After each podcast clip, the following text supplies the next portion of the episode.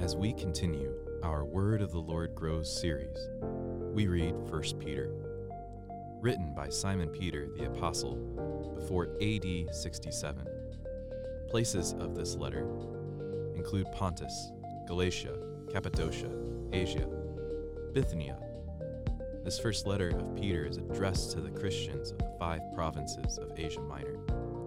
Its purpose is to instruct and encourage the Lord's people as they endure suffering and persecution for the sake of righteousness. And in this letter, we have a living hope and a living stone in Jesus Christ.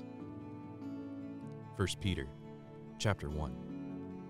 Peter, an apostle of Jesus Christ, to God's elect, exiles scattered throughout the provinces of Pontus, Galatia, Cappadocia, Asia, and Bithynia, who have been chosen according to the foreknowledge of God the Father, through the sanctifying work of the Spirit, to be obedient to Jesus Christ and sprinkled with his blood. Grace and peace be yours in abundance. Praise be to the God and Father of our Lord Jesus Christ. In his great mercy, he has given us new birth into a living hope through the resurrection of Jesus Christ from the dead, and into an inheritance that can never perish, spoil, or fade. This inheritance is kept in heaven for you, who through faith are shielded by God's power until the coming of the salvation that is ready to be revealed in the last time. In all this you greatly rejoice, though now for a little while you may have had to suffer grief and all kinds of trials.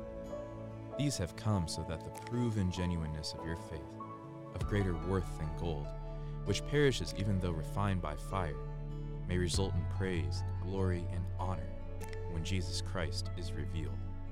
Though you have not seen him, you love him. And even though you do not see him now, you believe in him and are filled with an inexpressible and glorious joy, for you are receiving the end result of your faith, the salvation of your souls. Concerning this salvation, the prophets who spoke of the grace that was to come to you searched intently and with the greatest care, trying to find out the time and circumstances to which the Spirit of Christ in them was pointing when he predicted the sufferings of the Messiah and the glories that would follow. It was revealed to them that they were not serving themselves but you, when they spoke of the things that have now been told you by those who have preached the gospel to you by the Holy Spirit sent from heaven. Even angels long to look into these things. Therefore, with minds that are alert and fully sober, set your hope on the grace to be brought to you when Jesus Christ is revealed at his coming. As obedient children, do not conform to the evil desires you had when you lived in ignorance. But just as he who called you is holy, so be holy in all you do. For it is written, "Be holy, because I am holy."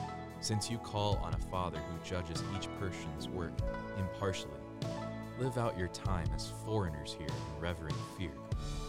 For you know that it was not with perishable things such as silver or gold that you were redeemed from the empty way of life handed down to you from your ancestors, but with the precious blood of Christ, a lamb without blemish or defect.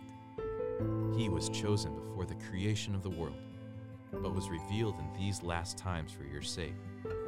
Through him you believe in God, who raised him from the dead and glorified him, and so your faith and hope are in God. Now that you have purified yourselves by obeying the truth, so that you have sincere love for each other, love one another deeply from the heart, for you have been born again, not of perishable seed, but of imperishable, through the living and enduring word of God. For all people are like grass, and all their glory is like the flowers of the field. The grass withers and the flowers fall, but the word of the Lord endures forever. And this is the word that was preached to you. Chapter 2. Therefore rid yourselves of all malice and all deceit, hypocrisy, envy, and slander of every kind. Like newborn babies, crave pure spiritual milk, so that by it you may grow up in your salvation, now that you have tasted that the Lord is good. As you come to him, the living stone, by rejected by humans but chosen by God and precious to Him, you also, like living stones, are being built into a spiritual house, to be a holy priesthood, offering spiritual sacrifices acceptable to God through Jesus Christ. For in Scripture it says, "See, I lay a stone in Zion, a chosen and precious cornerstone, and the one who trusts in him will never be put to shame." Now to you who believe, this stone is precious. But to those who do not believe, the stone the builders rejected has become the cornerstone, and a stone that causes people to stumble, and a rock that makes them fall. They stumble because they disobey the message, which is also what they were destined for.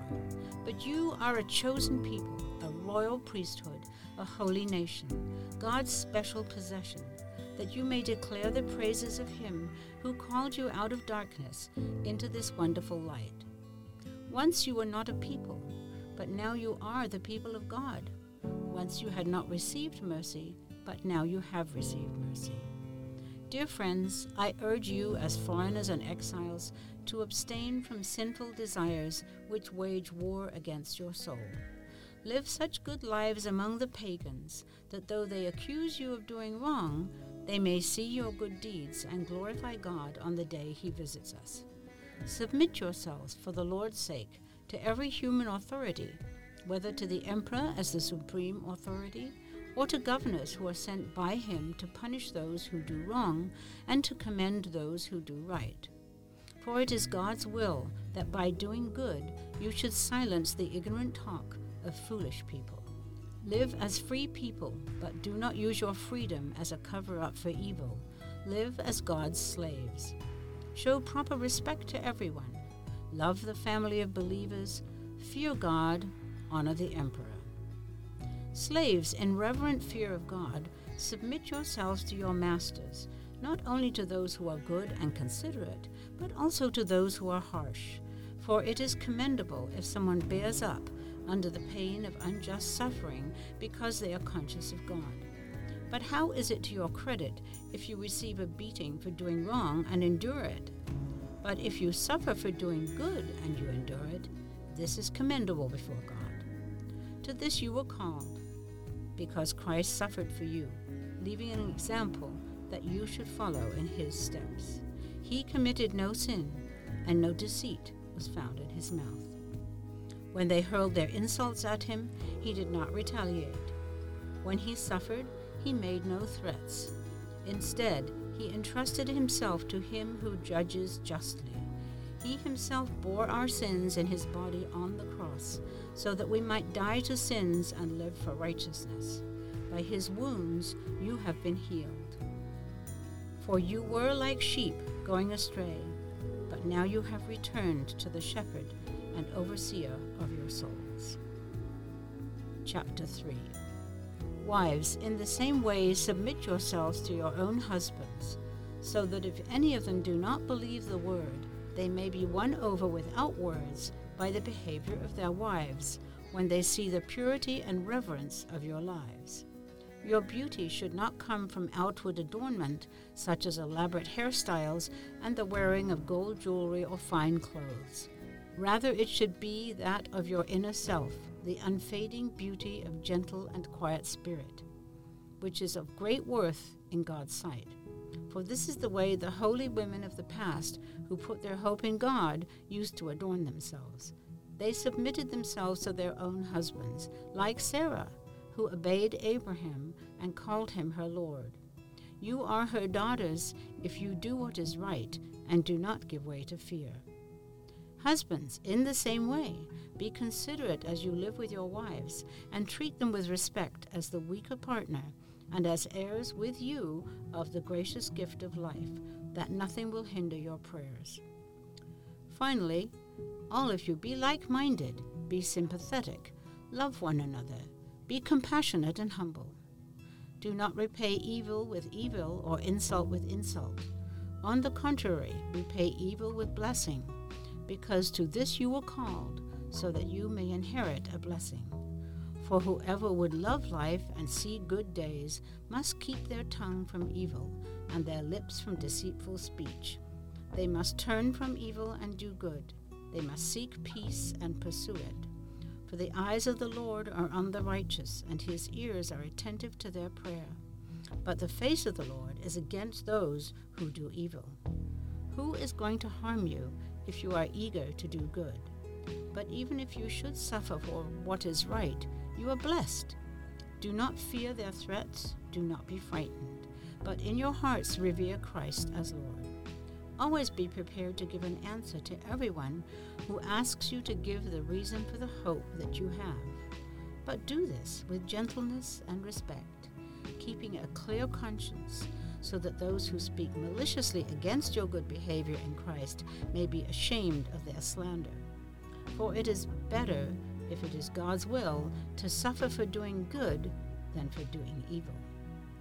For Christ also suffered once for sins, the righteous for the unrighteous, to bring you to God. He was put to death in the body, but made alive in the Spirit. After being made alive, he went and made proclamation to the imprisoned spirits, to those who were disobedient long ago, when God waited patiently in the days of Noah while the ark was being built. In it, only a few people, 8 in all, were saved through water. And this water symbolizes baptism that now saves you also, not the removal of dirt from the body, but the pledge of a clear conscience toward God. It saves you by the resurrection of Jesus Christ, who has gone into heaven and is at God's right hand, with angels, authorities, and powers in submission to him. Chapter 4. Therefore, since Christ suffered in his body, arm yourselves also with the same attitude, because whoever suffers in the body is done with sin. As a result, they do not live the rest of their earthly lives for human evil desires, but rather for the will of God. For you have spent enough time in the past doing what pagans choose to do, living in debauchery, lust, drunkenness, orgies, carousing, and detestable idolatry. They are surprised that you do not join them in their reckless, wild living, and they heap abuse on you. But they will have to give account to him who is ready to judge the living and the dead. For this is the reason the gospel was preached, even to those who are now dead, so that they might be judged according to human standards in regard to the body, but live according to God in regard to the spirit. The end of all things is near. Therefore be alert and of sober mind, so that you may pray. Above all, love each other deeply, because love covers over a multitude of sins. Offer hospitality to one another without grumbling. Each of you should use whatever gift you have received to serve others, as faithful stewards of God's grace in its various forms. If anyone speaks, they should do so as one who speaks with the very words of God. If anyone serves, they should do so with the strength God provides, so that in all things God may be praised through Jesus Christ. To him be the glory and the power forever and ever. Amen.